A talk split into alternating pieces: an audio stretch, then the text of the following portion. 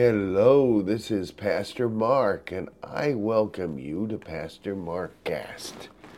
My observations of current events in the context of how we understand God, what we understand about people, and how to find meaning in our own lives.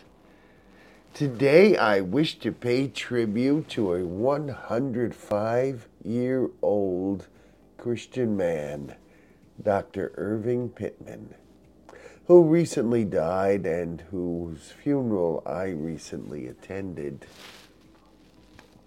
I attended the funeral for this beloved Christian man this past Saturday.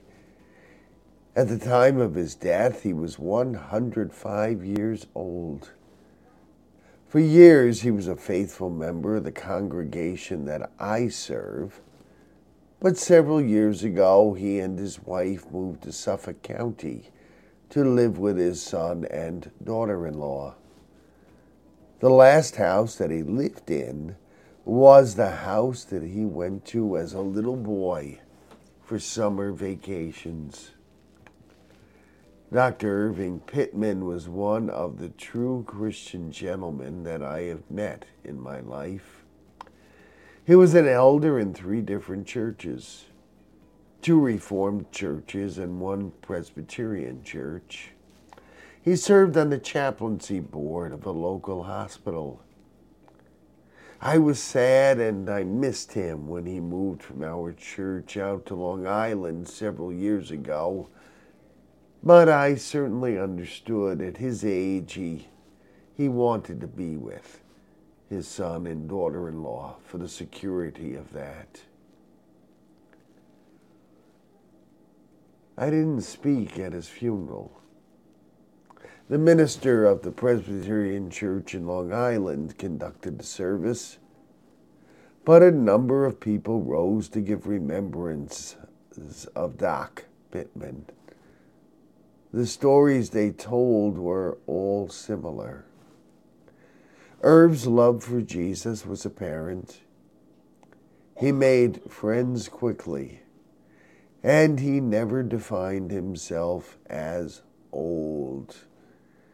When others were telling him that he could not do something, he would do it anyway. Some people exist.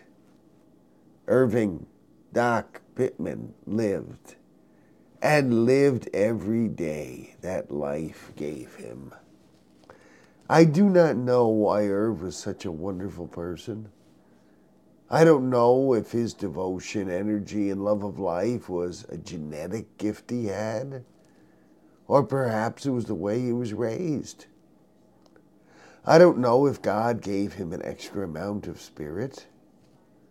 Somehow, Irving was an extraordinary Christian who did good wherever he went.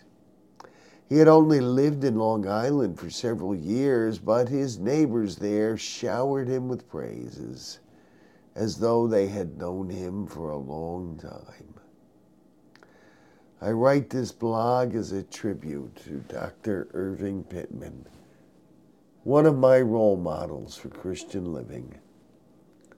I hope that someday I might begin to live as good a life as he did. Most folks who live lives this long have small funerals.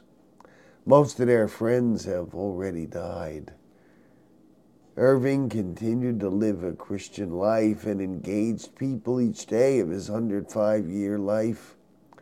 If we wish to be remembered so well, let us begin a Christian life in imitation of his life.